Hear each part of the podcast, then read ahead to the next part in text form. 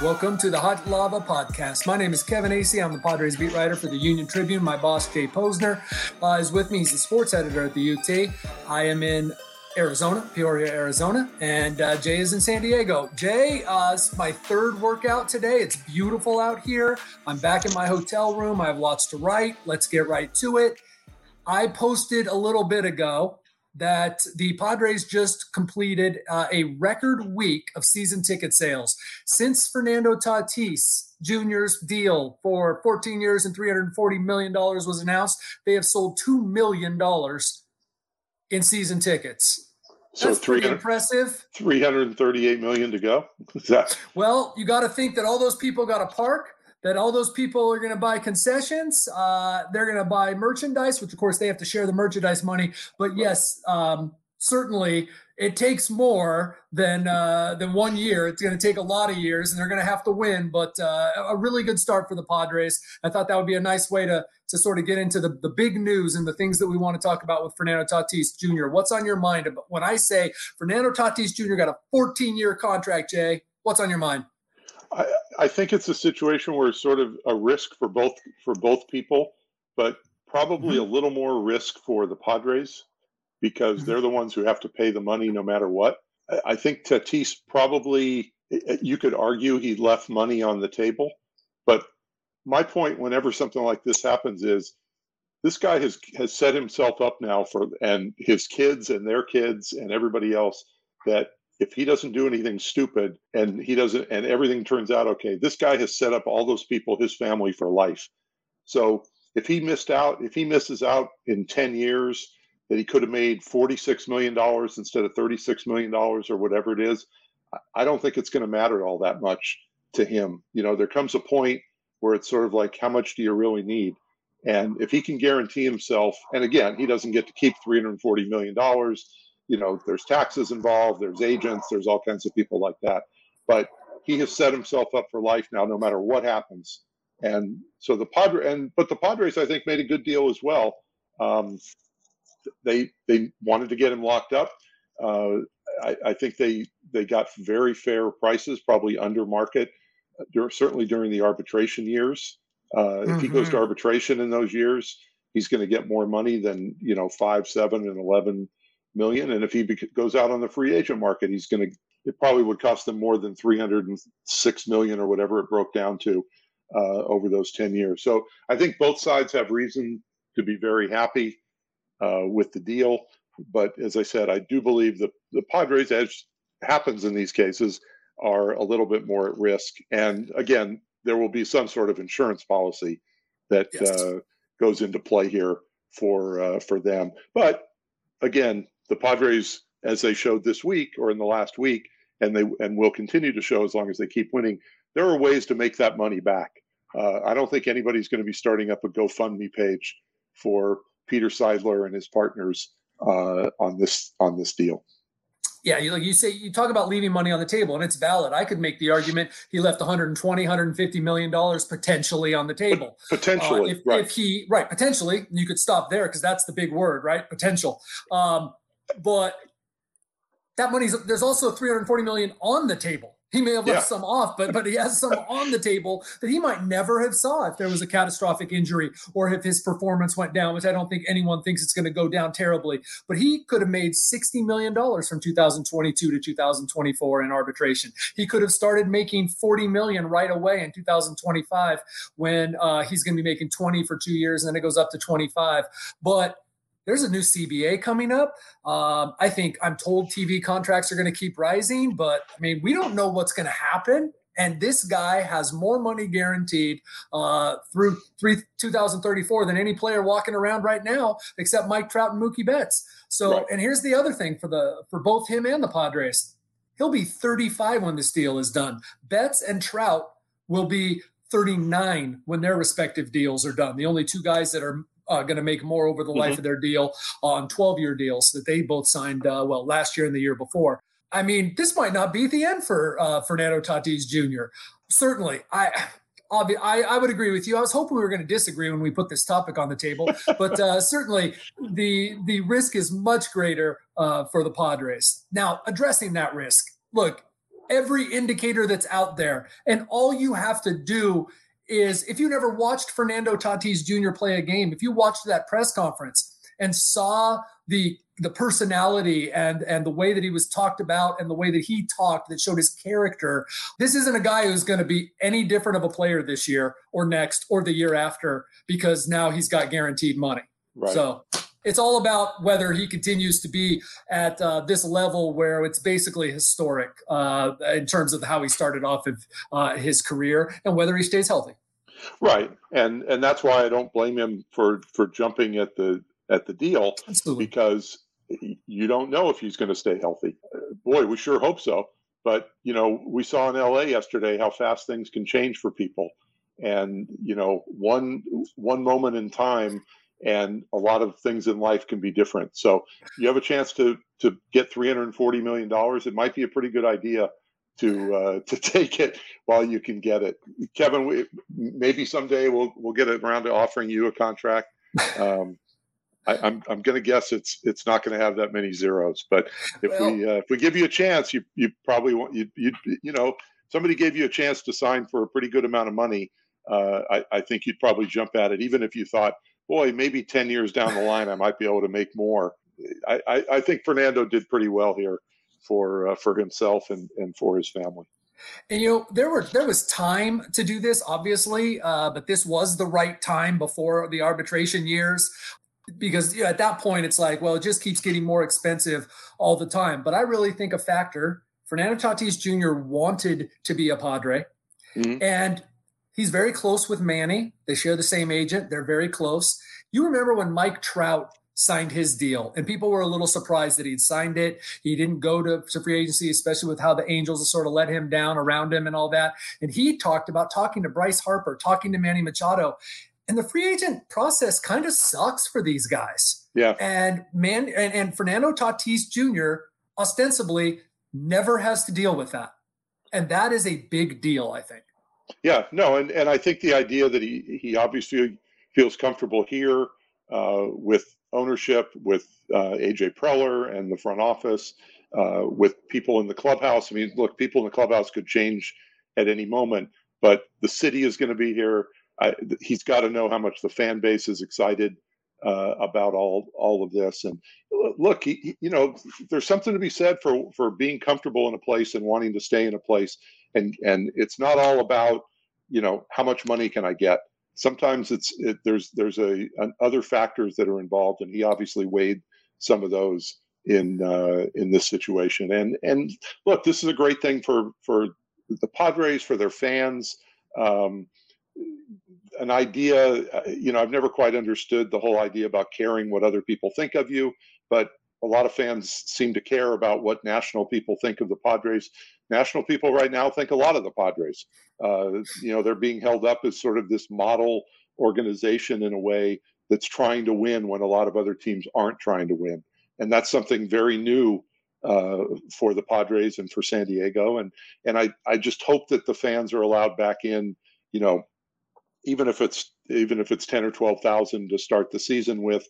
Uh, and eventually there'll be full houses back at Petco. And I, I, I, just think the atmosphere, I'm really looking forward to, to fans getting a chance and, and going out there and watching a team that, you know, by all indications should be very good this year, very exciting, a lot of fun to watch. And, you know, it sets up for a, a lot of fun days and nights downtown. Yeah, a little note on that is that uh, while it will be a reduced capacity, uh, maybe even like you know less than the whole, maybe twenty percent at the start. And it might go up to twenty five percent. The Padres do believe that there will be enough people that opt out. Uh, and decide that they're going to put their season tickets on hold for the next year when they feel it's safer or whatever their personal decision is. That if you have season tickets, that you will be able to attend games this year. They don't think that obviously you could go through the secondary market if you don't have season tickets, but uh, right. that's all that's going to make it is season ticket holders uh, this year, unless you want to pay probably a, a very inflated price considering demand uh, on the secondary market, but that everyone who has season tickets, maybe not 81 games if you have a full season ticket package, but uh, you will be able to attend games this year, which I think is significant. They had not been able to say that before, but obviously with the passage of time, uh, it becomes more clear what you know uh, their ticket holders fan, uh, plans are and what their plans are. Um, yeah, it's um, interesting. We were I was just talking um, to my wife about it. Like, how many games do you think we'll get to go to with a half a season package like we have? And I, the, the answer is I have no idea. Uh, I haven't asked you about it. I haven't seen anything from the yeah. Padres about it in terms of whether the you know the 81 game people will get to go to all the games and then it goes from there if there's going to be percentages so I'm, I'm sure the padres have worked on this plan for a long time and and i'm eager to see when they do get the go ahead uh, what it's going to look like and and who gets to go to games and and that sort of thing but I, I i just think you know even having been at a few games last year in the press box i, I just think it, it's it's such a good time oh. for fans that it would really be a shame if it if it goes on much longer where they can't come and watch the team that they've suffered through for so long. You know, I don't want to be heretical here, uh, but but it might come as a shock to, to some of you that sometimes that what an athlete says, just like you know all of us, they don't really mean it. Uh, but I believe wholeheartedly that these guys are looking forward to fans being back in the stands. They know they're good. They know they're exciting and mm-hmm. they know what Petco can be like and even some visiting venues, but they know what it is like uh, when the fans are there when they're good. And, right. and, as you and I would talk some nights, uh, Saturday nights last year, if Tatis uh, went yard, we'd be like, man, this place would be going off. And, right. and, and I believe that those players really do miss it and they're looking forward to it. And I think the other thing they miss is on the road. I know that mm-hmm. in players have talked about this in different sports uh, I remember, especially in the NBA, hearing an arena go quiet where you're on the road and somebody hits a big shot, or or you know somebody hits a big home run. In in the case of baseball, and the and the other play, and it just goes quiet because all the hmm. fans are so devastated. There's great satisfaction that I think that the players take in that, just like they enjoy playing at home and and hearing the roars when they do well. Relievers feed off it, both at home, mm-hmm. because generally, if you're going to come in, and especially if you're a late inning guy, the, the place is going wild. And if you're on the road, you they they came to miss the abuse.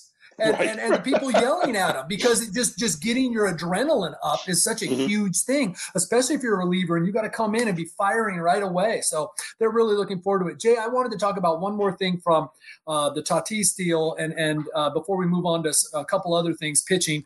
Um, AJ Preller, uh, I think that he deserves uh, an immense amount of credit, uh, and and I think that that's pretty obvious. But clear in that press conference, uh, and those of us have been around the team and who talked to players and, and others knew it. But man, was it on display the the relationship between and the trust and the enjoyment of each other between Fernando Tatis Jr. and and AJ Preller. And I've written about it and talked about it before that these guys love him. He doesn't insert himself in uh, in the in the clubhouse. As a matter of fact, mm-hmm. before last year, he was rarely on the road because, quite honestly, he didn't care about the major league team because he knew how much work he had to do to make it better. He right. was in Korea or you know uh, the Dominican Republic or at minor league ballpark.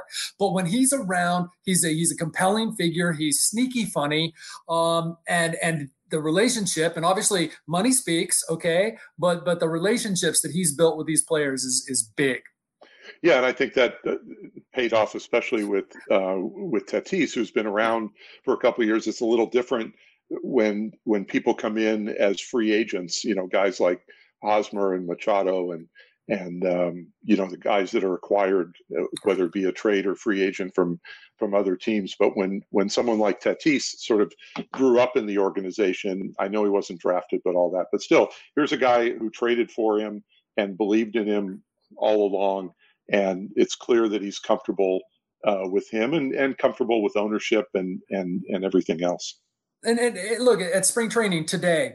Uh, I saw AJ Preller talking with Mackenzie Gore uh, for a long time. I don't know what they were talking about. I know they were talking about pitching by the by a, a little bit of the hand motions that I mm-hmm. saw um, and, and, all that. But but it's a really easy conversation. And Mackenzie Gore is a guy that they still they still hold Mackenzie Gore uh, just so everybody knows, at the same level, basically, they they hold Tatis. They think that's how good Mackenzie Gore is going to be.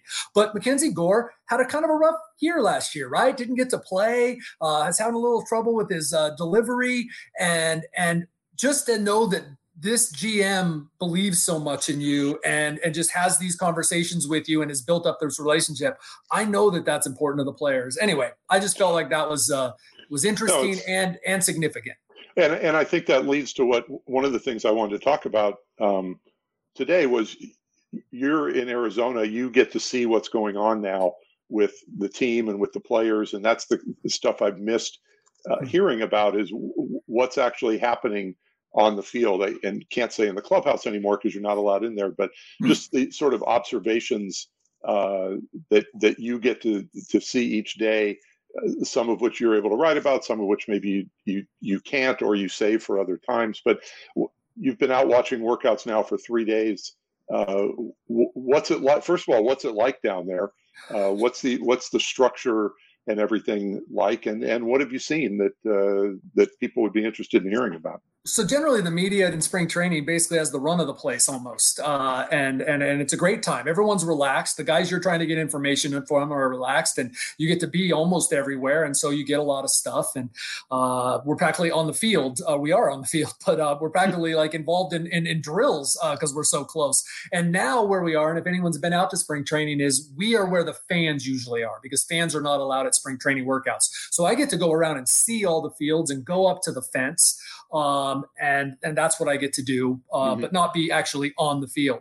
Um, before I get into, because I wanted to talk about uh, some things I saw in the last couple days that will apply to what is, I think, probably the biggest story going into the season. But first, I want to make sure I don't forget, Ha-Seong Kim is an amazing second baseman. He is really good. Now, I still think that it will be between he and Jake Cronenworth, who is better offensively, will get the bulk of the playing time there because Jake Cronenworth's pretty good at second base mm-hmm. too. But Ha-Seong Kim is awesome. I he hasn't see, even I, played much there, right?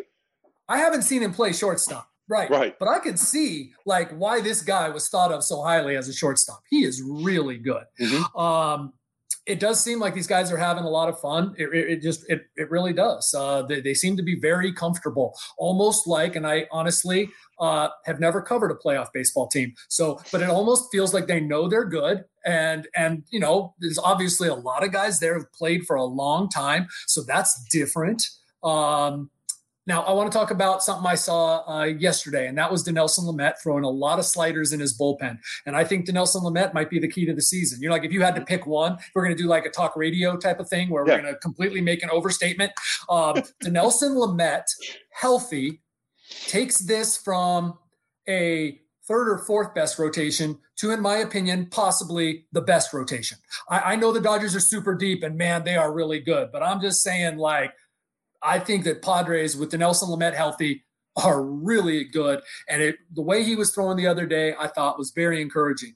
The way that Chris Paddack, who you could also say, I don't think quite as important. I think Paddack might be more replaceable at this point. Mm-hmm. Um, but that's another huge key to this rotation and how good they are, which is obviously the rotation, a big key to the team's success. Uh, Chris Paddack today getting a little swing and miss. And I'll tell you what, he and Joe Musgrove, who, by the way, fantastic today. Joe Musgrove, they weren't throwing to like you and me. The group that was taking live batting practice against Chris Paddack was Manny Machado, Eric Hosmer, and Wil Myers. Uh, and now I want to make sure, because just to say all this and tweet or, or to write about um, a, a, live batting practice and not give context, um, I don't know that anybody got a hit off either one of those guys, but for the most part, and especially veteran players, this is their first time in the box against 90, 95. Right. This is right. their, their first time against that kind of spin. All right. No matter what machines they've been going off against, this is, um, they're up there to see and kind of get their eye level and they'll take some swings um, but that's what's happening but i'm telling you that paddack looked really good and uh, when he passed me uh, and i said oh got some swing and miss he said i'm back now anybody surprised by the bravado from the young texan no right. they're not right. um, but uh, th- those are two guys that i saw in the last couple days that i wanted to share that at least in spring training, and let's be careful about how excited or dejected we get about anything in spring training, but those seem to be encouraging signs because wouldn't you agree that uh, those two guys are monster for this rotation success? Well, I, I do, and I think I, I, do agree that Lamet is even more of a key because just yeah. of how good how good he was last year, you know, during the regular season, as short as it was. You make 10 starts. I can't remember off the top of my head. 11. 11 starts. Okay. If he can make, you know, 28 to mm-hmm. 27 to 31 starts or something like that this year and then be around at the end of the season, you are more apt to have a chance to win the game with him pitching than if you go to, say, Musgrove or Paddack, who would be next up You know, if you have if you have a top three of Snell and Darvish and Lamet, that's a pretty mm-hmm. strong three right there. I'm refusing to get caught up in anything related, probably to either one of those guys for for different reasons. But Lamet, I'm thinking we need to see him pitch every five days, you know, in the spring. For 15, 16 starts. Exactly. I was going to yes. say just even just for even just to get through April and where he's going to start, say, five or six times in April and to see where he is at that point. Mm-hmm. And not even so much where he is from a results standpoint, because if he's healthy, he's going to be getting results, but where he is from a physical standpoint and how how do things hold up pitching every five or six days, whatever it works out to be, because that's the part that's always in the back of your head with him. I think Paddack is more of a physical type thing where if he's if he's got things back together and he gets things to where he was a couple of years ago, he could be he could be really good for a long period of time. You know, you're not going to worry the same about him. You worry about him because he's a pitcher and things happen to pitchers, but not in the same respect as Lamet because Lamet's elbow just seems like it's at any moment what's going to happen to it and you're kind of holding your breath all along so i really am not going to not going to get carried away it is encouraging that he's already throwing mm-hmm. sliders mm-hmm. again it's just a you know you're just going to have to go start by start month by month with him and see see how he looks and just hope that each time he's able to say yeah i can take the ball it's my turn i'm ready to go out there and and uh, and pitch well and I think that uh, that's that's a big thing. Dinelson Lamet, which is why it was so significant that he pulled himself from that game and and decided, you know, basically Dinelson Lamet was the driver, uh, and uh, that he wasn't pitching in the postseason, uh, and that he didn't feel right because there really was no diagnosis of like, oh man, you got a torn UCL. UCL. Uh, mm-hmm. sorry, I was thinking about your alma mater uh, for a second there. You got a torn UCL, and it wasn't like that. It was that Dinelson Lamet has had Tommy John surgery before. He knew he needed to shut it down. And why that's significant is Dinelson Lamet's going to go out there and pitch with no arm. That guy is a bulldog. And I mean, you saw that just we had the graphic up there. I've got Dinelson Lamet as number three starter. If he's healthy, Dinelson Lamet could be the ace of this staff. There's not any question whatsoever. But an ace of a staff goes 27 to 31, and and that's this year. Uh, an ace of a staff goes 31 to 33. But this right. year, you get 30, you get 27 starts out of these guys I think that's a good year because they're going to have to be careful because they're going from you know 11 starts to trying to go to 30. Everyone's going from 60 games to 162. So, right. Um, but that's but th- that's going to be a really interesting thing to watch uh, throughout the season uh, as well. Before we go, Jay, I wanted to talk about, and it's it's not to the point where we can write about it or anything, and and I'll still be surprised if it happens, but seeing AJ Preller on the phone still a lot, you know, it got me to thinking, you know, like dude, put the phone down. What are you? You've done everything you need to do. But my understanding he's working on things, uh, and he's still interested in uh, adding uh, Josh Hader to to the road to the uh, to the bullpen again. I, I, I don't know that that's going to happen, but the fact that he got Keone Kela, uh, who looks real good, by the way, the fact that Mark Melancon's here, Pierce Johnson, by the way, who last mm-hmm. year kept getting better and better and better yep. and more high leverage. I'm sorry. I, mean, I, have only seen him in bullpens, but he's up to like 97. He's on like 92 when he went to Japan. He is really good. You got Emilio Pagan, Drew Pomeranz, but evidently uh, AJ Preller's uh, not satisfied. So huge shock.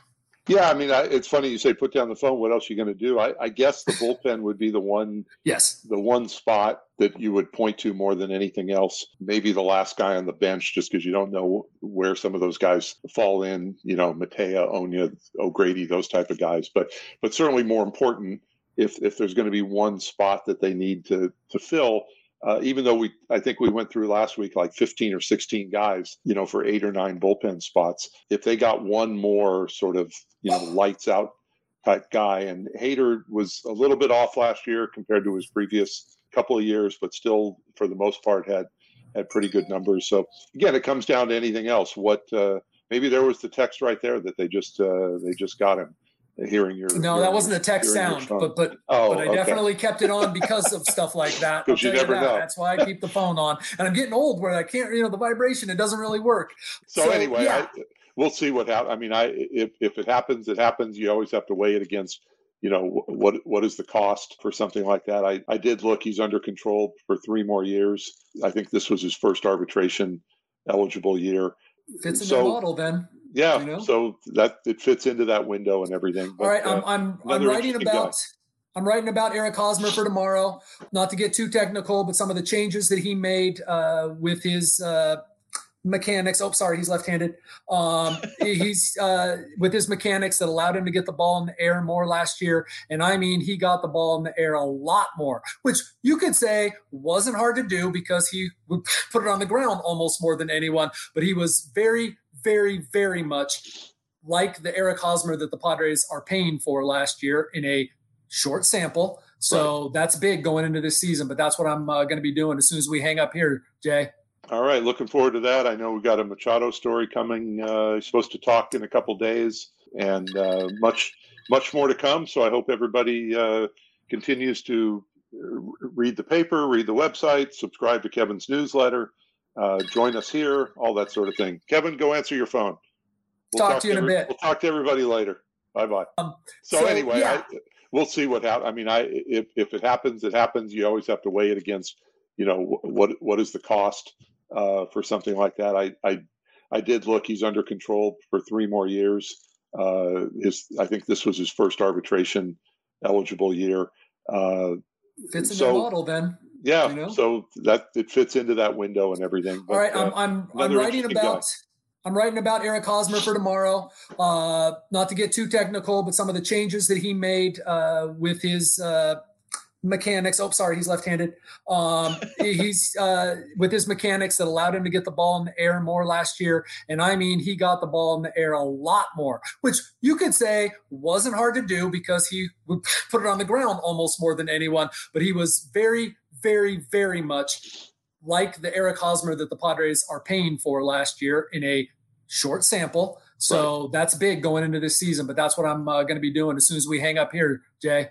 All right, looking forward to that. I know we've got a Machado story coming. Uh, he's supposed to talk in a couple days, um, and uh, much, much more to come. So I hope everybody uh, continues to read the paper, read the website, subscribe to Kevin's newsletter, uh, join us here, all that sort of thing. Kevin, go answer your phone. We'll talk, talk to you in a bit. We'll talk to everybody later. Bye bye.